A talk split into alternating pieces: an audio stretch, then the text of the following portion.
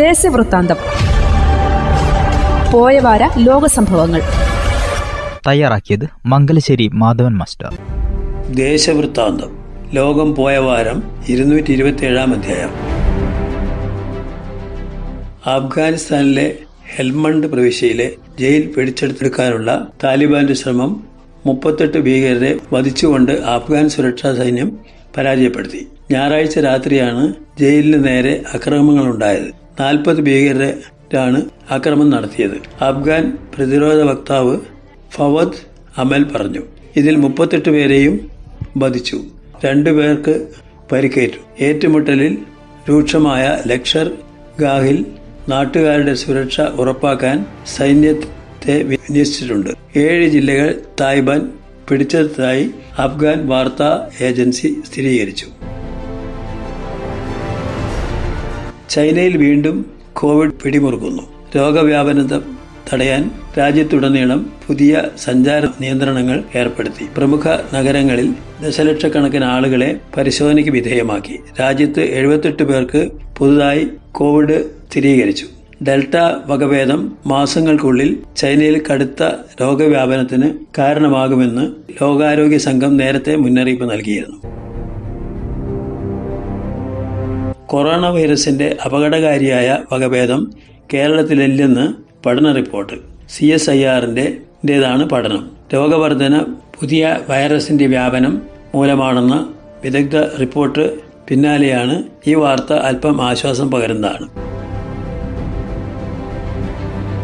അഫ്ഗാനിസ്ഥാനിലെ കാബൂളിൽ ആക്ടിംഗ് പ്രതിരോധ മന്ത്രി ബിസ്മില്ല ഖാൻ മുഹമ്മദിന്റെ വസതിക്ക് നേരെ താലിബാൻ ആക്രമണം. കാർ ബോംബ് സ്ഫോടനത്തിലും വെടിവെപ്പിലുമായി എട്ട് പേർ കൊല്ലപ്പെട്ടു, ഇരുപത് പേർക്ക് പരിക്കേറ്റു.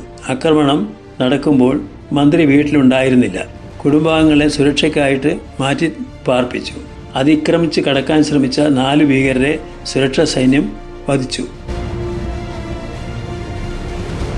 ലൈംഗികാരോപണ പരാതിയിൽ കുറ്റക്കാരനെന്ന് കണ്ടെത്തിയ ന്യൂയോർക്ക് ഗവർണർ ആൻഡ്രൂ കുവാമോ രാജിവെക്കണമെന്ന് U S president Joe Biden ആവശ്യപ്പെട്ടു.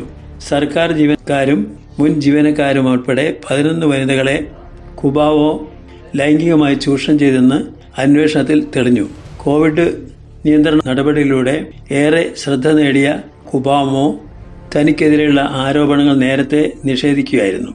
എന്നാൽ പ്രസിഡന്റും നിയമസഭാ സ്പീക്കർ നാൻസി പെലോസിയും രാജി ആവശ്യപ്പെട്ടതോടെ ഒബാമോ പ്രതിസന്ധിയിലായി. അഫ്ഗാനിസ്ഥാനിലെ ഹെറാത്ത് പ്രവിശ്യയിൽ ഇന്ത്യ നിർമ്മിച്ച സ്ഥാപനങ്ങൾക്ക് നേരെ താലിബാൻ ഭീകരർ നടത്തിയ അക്രമത്തെ അഫ്ഗാൻ സുരക്ഷാ സൈന്യം നിഷ്ഫലമാക്കി. ഈ ഓഫീസ് ഇന്ത്യൻ അഫ്ഗാൻ സൗഹൃദം എന്നറിയപ്പെടുന്ന സൽമ സ്ഥാപനത്തെ ആക്രമിക്കാൻ ചൊവ്വാഴ്ച രാത്രിയാണ് താലിബാൻ ശ്രമിച്ചതെന്ന് അഫ്ഗാൻ പ്രതിരോധ മന്ത്രി ലയാക് കൗൾ ഫഹദ് അമൽ പറഞ്ഞു. കോവിഡ് വ്യാപനത്തെ തുടർന്നുണ്ടായ വൻ സാമ്പത്തിക പ്രതിസന്ധിയെ തുടർന്ന് പാകിസ്ഥാൻ പ്രധാനമന്ത്രി ഇമ്രാൻ ഖാന്റെ ഇസ്ലാമാബാദിലെ ഔദ്യോഗിക വസതി വാടകയ്ക്ക് നൽകാൻ തീരുമാനം. ഇത്തരം പരിപാടികൾ നടക്കുമ്പോൾ പ്രധാനമന്ത്രിയുടെ മന്ത്രിയുടെ സ്ഥാനവും അച്ചടക്കവും നിലനിർത്തുമെന്ന് ഉറപ്പ് നൽകിയ നൽകി രണ്ട് കമ്മിറ്റികൾക്ക് ഉറപ്പ് നൽകിയിട്ടുണ്ട്. ഫാഷൻ ഷോകൾ, സാംസ്കാരിക വിദ്യാഭ്യാസ പരിപാടികൾ എന്നിവ നടത്താനാണ് വസതി ഉപയോഗിക്കുക. കഴിഞ്ഞ മൂന്ന് വർഷമായി അഫ്ഗാനിസ്ഥാന്റെ സമ്പദ് വ്യവസ്ഥ വളരെ മോശമാണ്. കോവിഡ് ഡെൽറ്റ വകഭേദത്തിന് പുതിയ വാക്സിനുകൾ ആവശ്യമായി വന്നേക്കാമെന്ന് ഗവേഷകർ. ഡെൽറ്റയിലെ വ്യാസാന്ത യാത്രയ്ക്ക് നിലവിലെ വാക്സിനുകൾ ഫലപ്രദമാവാത്ത പരിവർത്തനം സംഭവിച്ചതായി കണ്ടെത്തിയ സാഹചര്യത്തിലാണ് ഈ നിഗമനത്തിലെ എത്തിയെന്ന് ഗവേഷകർ പറഞ്ഞു. ബ്രിട്ടീഷ് ഗവേഷകരുടെ സംഘ സംഘമാണ് പഠനം നടത്തിയത്. തൊണ്ണൂറ്റി എട്ടായിരം പേരുടെ സാമ്പിളുകളാണ് ഗവേഷണത്തിന് വിധേയമാക്കിയത്. രോഗം തടയുന്ന ഉള്ള വാക്സിൻ്റെ വാക്സിൻ ഫലപ്രദമായി അറുപത്തിനാലിൽ നിന്ന് നാൽപ്പത്തൊമ്പത് ശതമാനം കുറഞ്ഞതായി പഠനത്തിൽ കണ്ടെത്തി. യു എസ്, ബ്രിട്ടൻ, ഇസ്രായേൽ എന്നീ രാജ്യ രാജ്യങ്ങളിൽ വാക്സിൻ വിതരണം വിതരണത്തിൽ മുന്നിട്ട് നിൽക്കുന്നു. ലോകത്തിലെ ഏറ്റവും വലിയ സാമ്പത്തിക ശക്തികളായ ജി ഇരുപത് രാജ്യങ്ങളിലെ സാംസ്കാരിക മന്ത്രിമാരുടെ ആദ്യ ഉച്ചകോടി ജൂലൈ ഇരുപത്തൊമ്പത് മുപ്പത് തീയതികളിലായി ഇറ്റലിയിലെ റോമിൽ നടന്നു. റോമിലെ കൊളോസിയം, പലോസോ ബാർബിനി മ്യൂസിയം എന്നീ എന്നിവയായിരുന്നു സമ്മേളന വേദികൾ. സാംസ്കാരിക മന്ത്രിമാർക്ക് പുറമെ ഇറ്റാലിയൻ പ്രധാനമന്ത്രി മാരിയോ ദ്രാഗി, യുനെസ്കോ തലവൻ ജനറൽ ആൻഡ്രി അസൂലെ തുടങ്ങിയവരും ഉച്ചകോടിയിൽ പങ്കെടുത്തു. കാലാവസ്ഥാ പ്രതിസന്ധിയിൽ പൈതൃക സ്മാരകങ്ങളുടെ സംരക്ഷണം, സാംസ്കാരിക സർഗാത്മക രംഗത്ത് ഡിജിറ്റൽ സാങ്കേതിക വിദ്യയുടെ പ്രയോഗം നൽകേണ്ടതിൻ്റെ ആവശ്യകത, പ്രാധാന്യം തുടങ്ങിയവ പ്രധാന ചർച്ചാ വിഷയമായി. വരുന്ന ഒക്ടോബർ മുപ്പത്തൊന്ന് ഒന്നാം തീയതി പരിപാടികൾ ജി ഉച്ചകോടിയുടെ സമ്മേളനത്തിനും റോം വേദിയാകും. അഫ്ഗാനിസ്ഥാനിലെ ആഭ്യന്തര യുദ്ധത്തിൽ താലിബാൻ ജയിച്ചാൽ ആഗോള സുരക്ഷയ്ക്ക് കടുത്ത ഭീഷണിയുണ്ടാകുമെന്ന് മുന്നറിയിപ്പ്. ഹെൽമണ്ട് പ്രവിശ്യയിലെ സൈനിക നടപടികൾക്ക് നേതൃത്വം നൽകുന്ന അഫ്ഗാൻ പട്ടാള ജനറൽ സിമാസ ദത്താണ് മുന്നറിയിപ്പ് നൽകിയത്. ലോകത്താകമാനമുള്ള ഭീകര സംഘടനകൾ അഫ്ഗാനിസ്ഥാനിലെ താലിബാന് ശക്തി പകർന്നുകൊണ്ടിരിക്കുകയാണ്. അമേരിക്കയിലും യൂറോപ്പിലും ഉള്ള ചെറുകിട ഭീകര സംഘടനകൾക്ക് ഒരുമിച്ച് ചേരാൻ ഇത് പ്രതീക്ഷ നൽകും. അതുപോലെ അത് ലോകത്തിന് ഭീഷണിയാണ്. മൈക്രോസോഫ്റ്റ് സ്ഥാപകൻ ബിൽ ഗേറ്റ്സും മെലിൻഡ ബിൽ ഗേറ്റ്സും ഇരുപത്തിയേഴ് വർഷത്തെ നീണ്ട ദാമ്പത്യ ജീവിതത്തിന് ശേഷം ഔദ്യോഗികമായി വേർപിരിഞ്ഞു. തിങ്കളാഴ്ച കിങ് കൗണ്ടിയിലെ കോടതിയിലാണ് ഇരുവരുടെയും വിവാഹമോചനം ഔദ്യോഗികമായി അംഗീകരിച്ചത്. സ്വത്ത് പങ്കുവെക്കണമെന്ന് കോടതി നിർദ്ദേശിച്ചിട്ടുണ്ട്. പതിമൂന്നായിരത്തി ഒരുന്നൂറ്റി അറുപത് കോടി യു എസ് ഡോളറാണ് ബിൽ ഗേറ്റ്സിന്റെ ആസ്തി. മേയിലാണ് വിവാഹബന്ധം വേർപെടുത്തുന്ന കാര്യം ഇരുവരും പ്രഖ്യാപിച്ചത്. അഫ്ഗാനിസ്ഥാനിൽ മാധ്യമ വിഭാഗം മേധാവിയെ താലിബാൻ കൊലപ്പെടുത്തി. മാധ്യമ വിഭാഗം മേധാവി തവാഖാൻ മീന പാലിനെയാണ് കാബൂളിൽ വെച്ച് വെടിവെച്ച് കൊന്നത്. അഫ്ഗാനിസ്ഥാൻ സർക്കാരിന്റെ നിലപാടുകൾ ട്വിറ്ററിലൂടെ പുറത്തു വിട്ടിരുന്നത് മീന പാൽ ആയിരുന്നു. താലിബാനിൽ ഭീകര നടപടികൾ തുടരുകയാണെന്ന് പാകിസ്ഥാൻ ആഭ്യന്തര വക്താവ് പ്രതികരിച്ചു. അതിനിടെ ഹിൽമണ്ട് പ്രവിശ്യയിലെ ലഷ്കർ ഗായിൽ അഫ്ഗാൻ സൈന്യം നടത്തിയ ആക്രമണത്തിൽ തൊണ്ണൂറ്റിനാല് ഭീകരർ കൊല്ലപ്പെട്ടു. പതിനാറ് പേർക്ക് പരിക്കേറ്റു.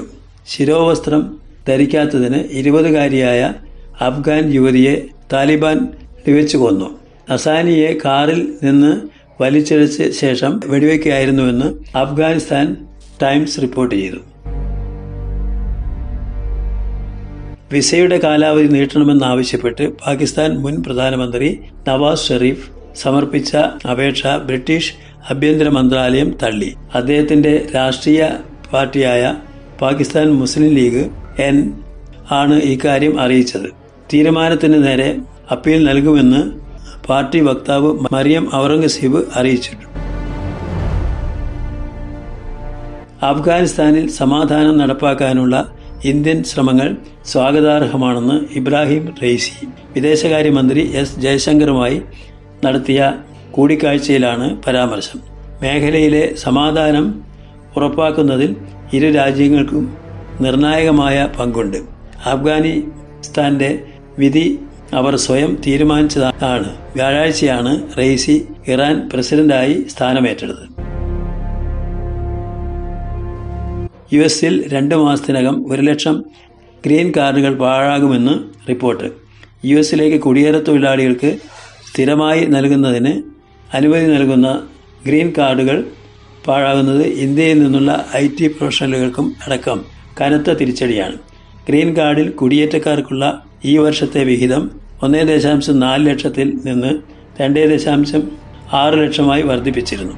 എന്നാൽ കാർഡുകൾ അനുവദിക്കുന്ന പ്രക്രിയ വേഗത്തിലാക്കിയില്ല. യു എസിൽ സാമ്പത്തിക വർഷം അവസാനിക്കുന്ന സെപ്റ്റംബർ മുപ്പതിനകം മുഴുവൻ വിസയും നൽകിയില്ലെങ്കിൽ, നിലവിലെ വേഗത്തിലാണ് പോകുന്നതെങ്കിൽ ഒരു ലക്ഷം രൂപയുടെ ആനുകൂല്യം നഷ്ടമാകും. കാർഡുകൾ പാഴാക്കുന്നതിനെതിരെ ഇന്ത്യയിൽ നിന്നും ചൈനയിൽ നിന്നുമുള്ള നൂറ്റി ഇരുപത്തഞ്ച് കുടിയേറ്റ തൊഴിലാളികളുടെ സംഘം കോടതിയെ സമീപിച്ചിട്ടുണ്ട്. ചൊവ്വയുടെ ഉപരിതലത്തിൽ നിന്ന് പാറക്കഷ്ണങ്ങളും മണ്ണും ശേഖരിക്കുന്നതിന് നാസയുടെ പെർസിവിയറൻസ് റോവറിൻ്റെ ആദ്യ ശ്രമം പാളി.